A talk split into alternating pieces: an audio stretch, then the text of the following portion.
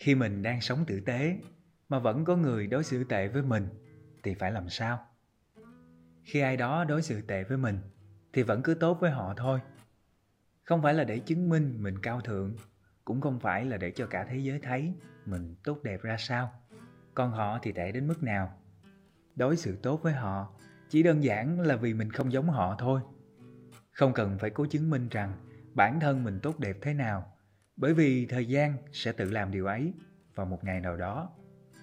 Đối xử tốt với họ là để cho họ biết rằng mình không bị họ ảnh hưởng tiêu cực, càng không vì họ mà vướng vào vòng lẩn quẩn của những sân hận. Đời người nói dài thì không dài, nói ngắn thì cũng không phải ngắn.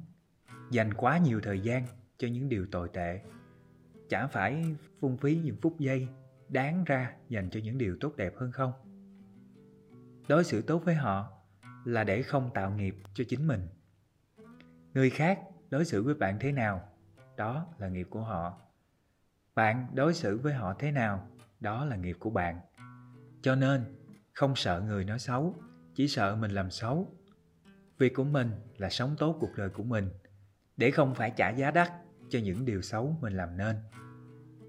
Đối xử tốt với họ vì hy vọng rằng họ sẽ nhận ra đâu là điểm dừng cho những điều không tốt. Nếu mà hy vọng ấy không thành, cũng không sao cả. Ít nhất thì mình cũng thấy tự do, thanh thản với cuộc sống, vì những điều tốt đẹp mình đã trao đi. Người không tốt với mình càng phải tốt với họ.